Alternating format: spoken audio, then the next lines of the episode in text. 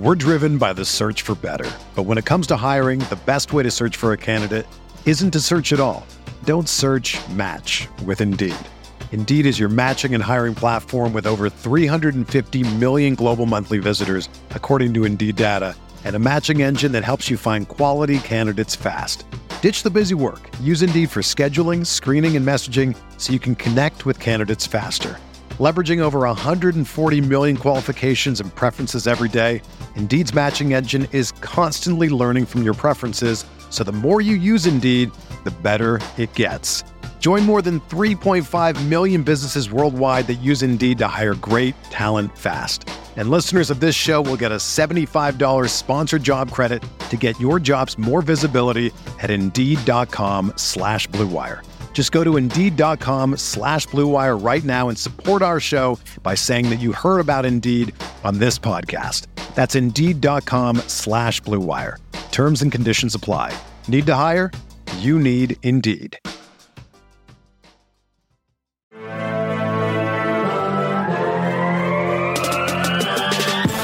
20 minutes a day, 365 days a year.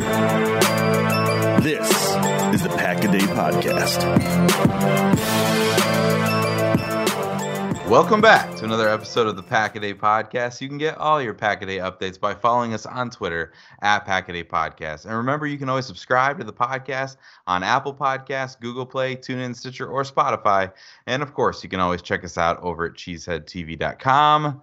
I'm Kyle Fellows, and I am joined by both of my co-hosts this week, Maggie Loney and Andrew Mertig. It is a Friday, you guys, so of course it's good to be back together. Uh, how you guys doing this week? Doing really well. Uh, did you get to check out the show last week, Kyle? You know, I listened to a few minutes of it, and then as soon as you started talking, I shut it off. So okay, I darn, I was gonna try to play it off that I said a lot of really nice things while you were gone, but I absolutely didn't. Um, so I was hoping to get away with that. But anyways, no, things are things are going great. Um, Maggie, how are you doing? Okay. I don't know if it's like a secret, but you can't drop like big life news right before we record the show. And then when Kyle asks how you doing, just go, I'm good. Things are fine. like yeah, tell that. us about your life, Andrew. oh, I that that I got engaged this past weekend. Yeah, ain't no thing. No, no, same old, same old. It's a small, small development. Maybe I was trying to keep it a secret. Well, now we either have to restart this podcast or everybody knows. So, congratulations. Thank you. Really, I, I greatly appreciate that. Yeah, congratulations, Andrew. That's I have nothing exciting to add, Kyle. So okay. I, Shall we just launch into the podcast then today after that? Yes, okay. yeah. We like to keep everyone updated on our personal lives as much as we possibly can uh, without telling people too much and making things weird. So, uh, of course, congrats, Andrew. But we have spent the last several weeks looking at the Packers' 2022 opponents and their off seasons. We're really just trying to get an accurate feel for what these teams are going to look like when Green Bay sees them this season and even how different they might look from just a year ago. We began with the NFC North with conversations around the Lions, Bears, and Vikings, and then we started at the top of the Packers 2022 schedule with deep dives into Tampa Bay, New England, uh, the Giants, Jets, Commanders, and Buffalo Bills. And so today we're going to keep going with this, and we are going to put two more teams under the microscope that are on the Packers' schedule this season the Dallas Cowboys and the Tennessee Titans. Yeah, so I'll go ahead and get us started with coaching and front office changes for the Cowboys. And there aren't any. So that was easy. Mike McCarthy enters his third season as the Dallas head coach. And there's lots of familiar faces down in Dallas uh, Rob Davis, Joe Philbin, Scott Tolzien, Joe Witt Jr., Scott McCurley, Al Harris, Reyna Stewart. It's like Green Bay South. Um, but Andrew, steer us away from this. That's a that's a cowboy joke, and let's talk about free agency losses. that was a good one. Uh, yeah, so this is this is not the longest list that we've gone over for teams, but it is definitely one of the more impactful um, as far as players that are exiting the Dallas Cowboys. And so, um, a player that we talked about already, uh, safety Keanu Neal goes to Tampa Bay. Uh, kicker Greg Zuerlein ends up with the New York Jets. Wide receiver Cedric Wilson with the Dolphins, also going to Miami. Is center Connor Williams. Edge Randy Gregory ends up in Denver. La'el Collins, there's one of their starting tackles, ends up with Cincinnati Bengals, and the defensive end Brett Ur- Brent Urban uh, ends up with the Ravens. And you may not know Urban's name, but he was an impactful part of their rotation of edge rushers. Um, Blake Jarwin, the tight end, who who was a solid contributor, still unsigned, and then of course they had the trade of Amari Cooper to Cleveland, where they didn't really get a lot in return. There was more of a, a salary cap kind of move. So uh, a lot of departures. Yeah, obviously that Amari Cooper trade is probably the big one, right? The finances were a big part of that deal, but Dallas will certainly be banking on CeeDee Lamb continuing his ascent, and then I think we'll see bigger roles for guys like Dalton Schultz, rookie Jalen Tolbert, as they wait for guys like Michael Gallup uh, to return to health and be available for this offense. But uh, that Cooper departure is one that will have ripple effects in this offense and for this team. Uh, so those are the departures. Maggie, who did the Cowboys manage to retain this offseason? Yeah, so the Cowboys were able to re sign defensive end Dorance Armstrong, safety Jayron Kearse, punter Bryan Anger, linebacker Leighton Vander Esch, and then defensive end Carlos Watkins. Some really nice re signings there, especially for the Cowboys defense. Watkins played in 15 games for Dallas and even registered an interception that he returned for a touchdown. Vander Esch obviously was a starter for the Cowboys defense in 2021, even though he played the lowest percentage of snaps of his career. Armstrong will return as one of their starters um, off the edge, registered the most sacks of his career last season with five. And then Jayron Kearse is coming off a really nice season where he had 10 passes defensed and two picks. And then, of course, you know, just fun to mention uh, punter Bryan Anger, a former third round pick, which is insane, averaged his best season statistically with Dallas and has probably the best last name ever. All right, so I get to talk about the additions, and I'm upset already because I know that I tried to delete a name from the show doc because I didn't want to say it, and I know that Andrew has put it mm. back in the show doc. So we'll see if I skip it or if I attempt to say the same. But let's start at the top with some names I can pronounce. Defensive end Dante Fowler comes over to the Cowboys from Atlanta. Wide receiver James Washington, the former Pittsburgh Steeler, is another guy who's now in Dallas who could take a shot at some of these Amari Cooper vacated targets there. And then I'm gonna do it, Andrew. You're the worst. Okay, this is yes. kicker Lirim Hajrullahu. All right. And uh, that is his name.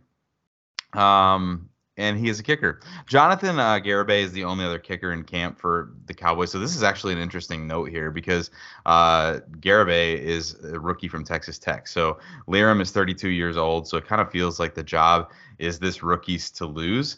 Dallas fans are actually begging for another free agent kicker uh, to come in and, really give some competition there. The media outlets are bashing Jerry Jones for his lack of aggression and looking for some competition after the Greg Zuerlein departure. So uh, the kicker competition is a fun one to watch in Dallas, but Hajrullahu is the name of the guy they've got there in Dallas. You did a great job with that. Thank you. I, I try.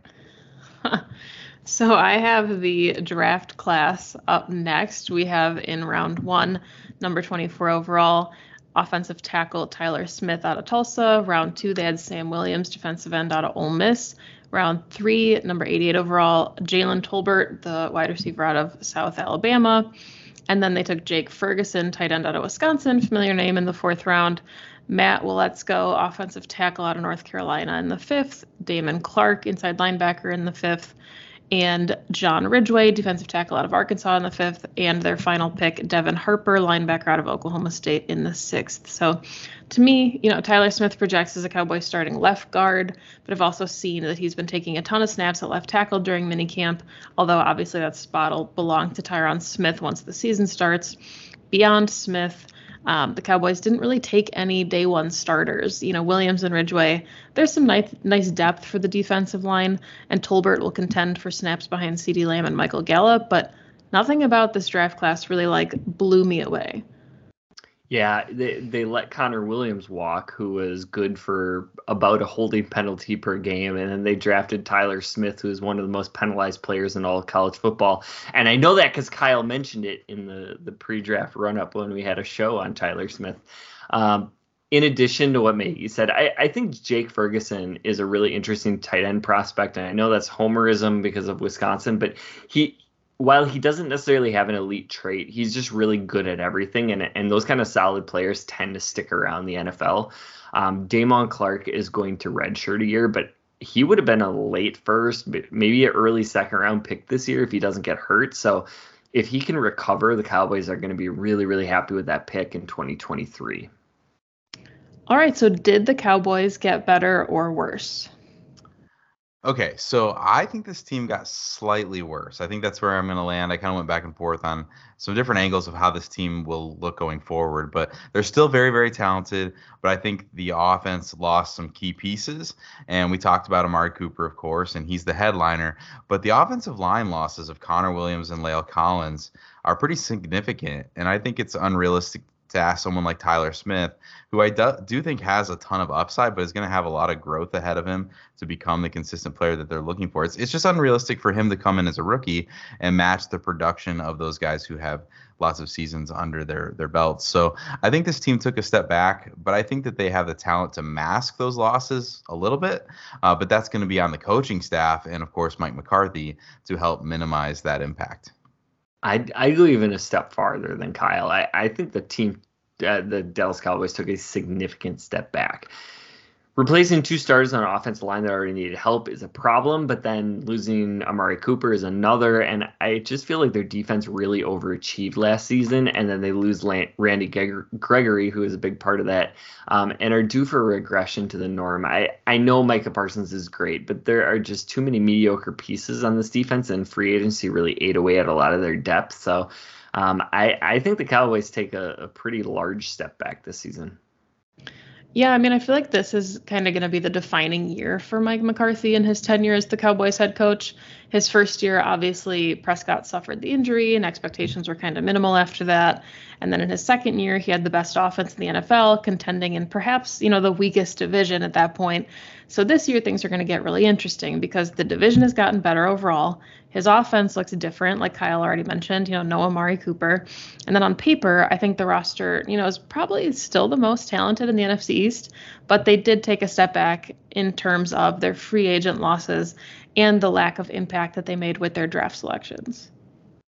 Okay, guys, that's the Cowboys. So let's go ahead and flip over to the Tennessee Titans here for that conversation. And I'm going to kick things off by talking about their coaching uh, and front office changes here. And much like what Maggie said about the Cowboys, there weren't a lot. So it's a short conversation. The big names stay the same. Mike Vrabel is your head coach. Jon Robinson is entering his sixth season as the team's GM, which seems like a pretty pretty good tenure he's had there. But a lot of Titans fans expected Tennessee to move on from offensive coordinator Todd Downing, but that didn't happen. The Titans kept him instead of doing that, they added a passing game coordinator in Tim Kelly, who comes up comes over from the Houston Texans.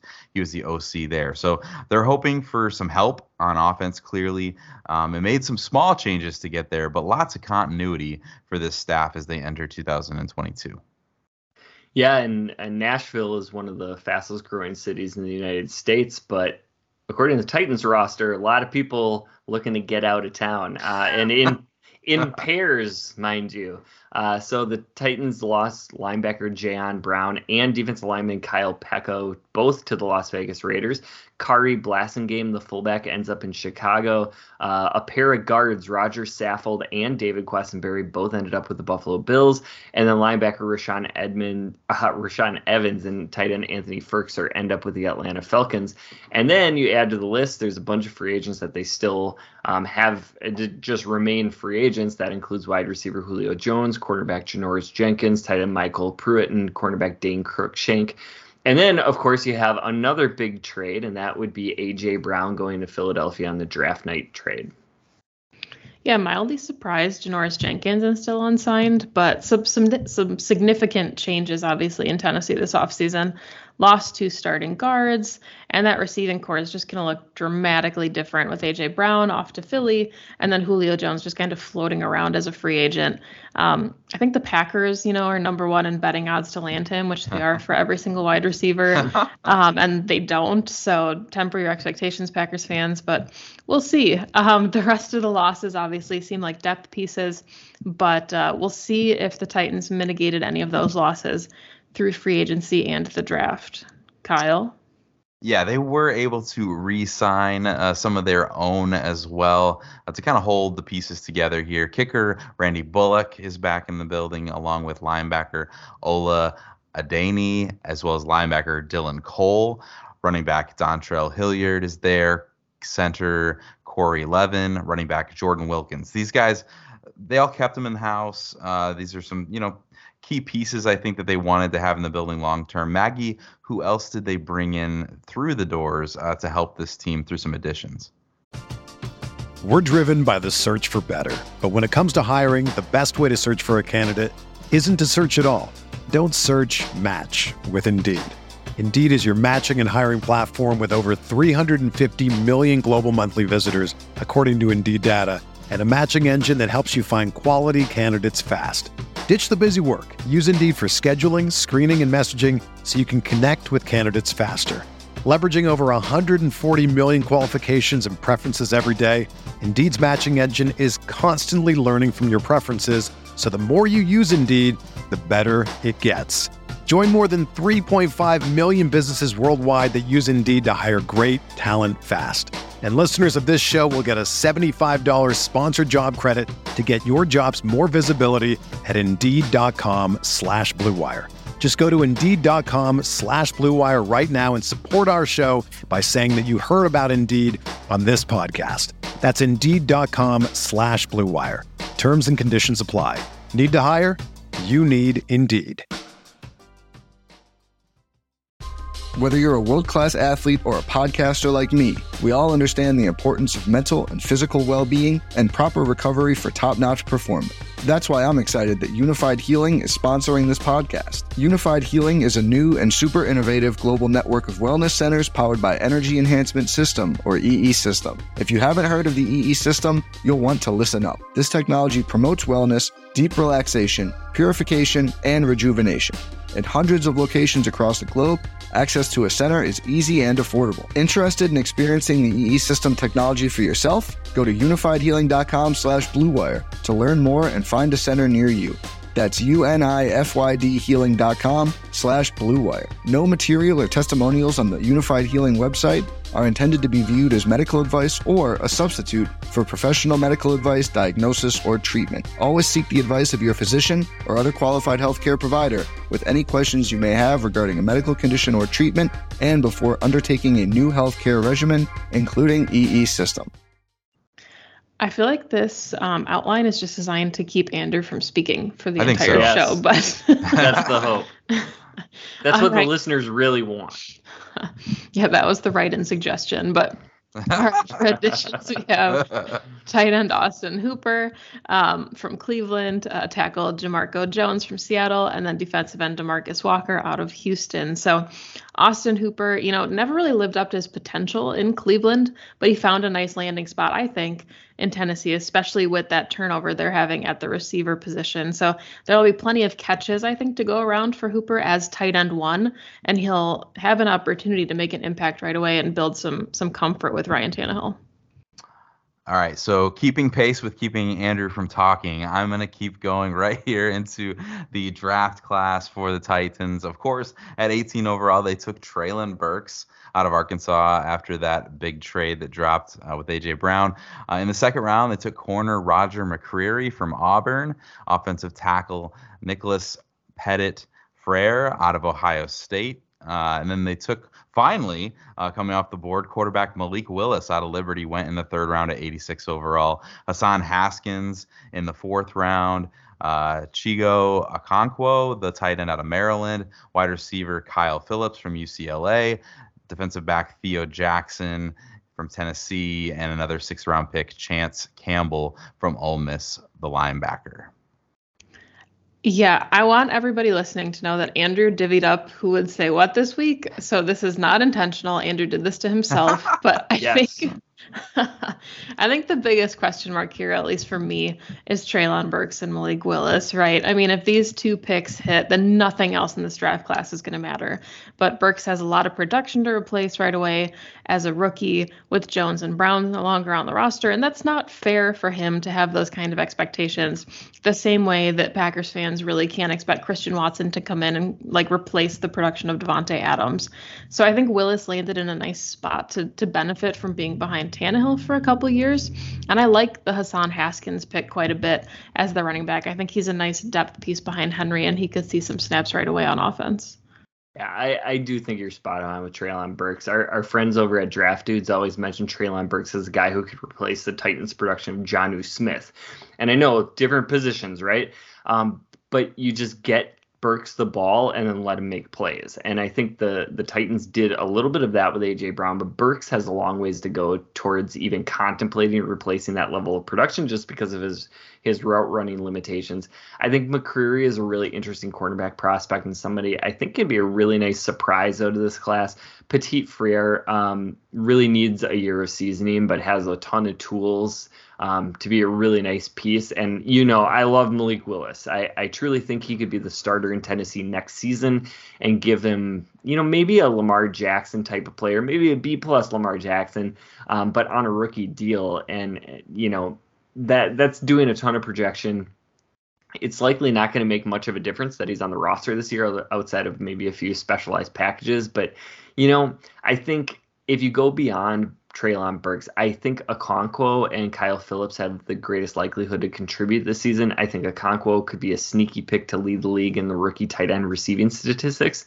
He's got the athleticism and receiving refinement to be really productive. And, and I like Kyle Phillips as more of a gadgety type receiver. But I think we could see some really fun jet sweep kind of action, which we know is really effective when you have Derrick Henry back there and then also some quick action out of the slot, and and Tannehill loves to get the ball out of his hand quickly, so he could be productive there. I, I think overall this class does have a lot of potential, but that is doing a ton of projection, and I don't know how much immediate impact they're really going to get it's probably a little scary to be a Titans fan because of all the change that is coming inevitably. But as an outsider, it's going to be fun to see all this change because a couple years from now, this could be a very, very different Titans team that could be good or that could be bad. Uh, we'll just have to wait and see how all of these picks and all these moves play out uh, in the years ahead. But the question that always looms, guys, we have to answer did the Titans actually get better or did they get worse this offseason? So I think worse in the short term. I'm not sure how anyone could look at this roster on paper and think that they got better. Um, they still have the potential to be a playoff team, especially in the AFC South, obviously. Derrick Henry is still Derrick Henry. The defense can still be really good, and they didn't suffer any significant losses there. But I think the Titans have positioned themselves not only to continue contending, but to also kind of set themselves up to be better or more successful in a couple years, kind of like Kyle said, and Andrew with the projections. So, I mean, I like where this team is at again, you know, ex- especially being in the AFC South, but I think short term, a little bit worse on paper. Yeah, I, I think this team's hand was kind of forced. They had to take a step back because of Ryan Tannehill's contract. It cost them players like AJ Brown. Um, they overpaid an average quarterback, and you know now their roster is getting a little bit older, and they're paying the price for that. However, still a lot of high end talent at a few premium positions, and I think they definitely can complete still compete for a wild card, even though I don't really see a team repeating as the number one seed in the AFC. So um, yeah, step back, but I, I this is still gonna be a tough game for Green Bay. Yeah, I think we're all on the same page. I think that AJ Brown loss is going to be significant. I think you'll feel that, especially early in the season, as this team probably just struggles to figure out their offensive identity outside of you know someone like Henry. But obviously, Tennessee viewed Burks as someone that they think can come in and be that replacement long term for Brown. But guys like Brown just don't grow on trees. And so uh, you think you found that easy plug and play replacement, but it's probably going to take a little while uh, for that to take take place. But I really like this draft class that they got, especially those middle rounds. Like I think they got some value there. So like we've talked, this is a team probably takes that step back initially, but if Malik Willis and Burks hit, this could be a really fun team in two to three years. But that is a really, really big if. Yeah, absolutely. And so the Packers are going to play these two teams back to back. Uh, week 10, Dallas comes to Green Bay probably down Mike McCarthy way. Uh, that's going to be on November 13th with a 325 kickoff. I'm sure a lot of eyeballs will be on that one. But then the Packers have a very short turnaround and host Tennessee in Green Bay that Thursday. Uh, November 17th for a 7:15 Central kickoff. Uh, so two tough opponents in four days. Uh, that that will be a, a, definite challenge for Matt Lafleur to get the team ready. But that is all the time that we have for today. This has been the Pack Day Podcast. You can find Kyle on Twitter at Packer underscore pundit. You can find Maggie at Maggie J. Loney. And you can find me at Andrew Mertig. Please subscribe and give us a five star rating if you like what we're doing. You can catch Kyle, Maggie, and myself every Friday. And next week, we'll be back breaking down more of the Packers' 2022 opponents. Thanks for listening. And as always, remember.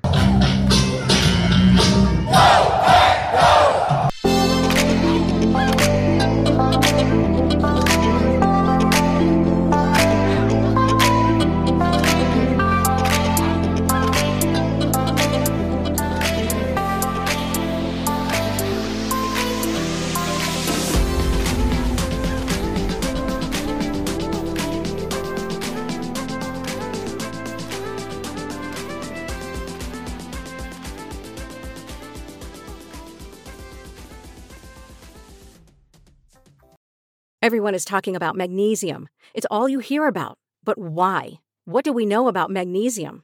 Well, magnesium is the number one mineral that 75% of Americans are deficient in. If you are a woman over 35, magnesium will help you rediscover balance, energy, and vitality. Magnesium supports more than 300 enzymatic reactions in your body, including those involved in hormonal balance. From functional medicine doctors to mental well being and female hormone experts, we all know that magnesium is the one mineral to improve all aspects of well being and health. But which one? Magnesium Breakthrough from Bioptimizers, the trusted choice recommended by leading experts with seven best absorbed forms of magnesium to ensure your body receives the support it needs for overall well being. Go to bioptimizers.com slash balance today and use code BALANCE10 for 10% off. Support your journey to wellness at B-I-O-P-T-I-M-I-Z-E-R-S dot com forward slash balance. Magnesium Breakthrough from Bioptimizers, your foundation to optimal health and vitality.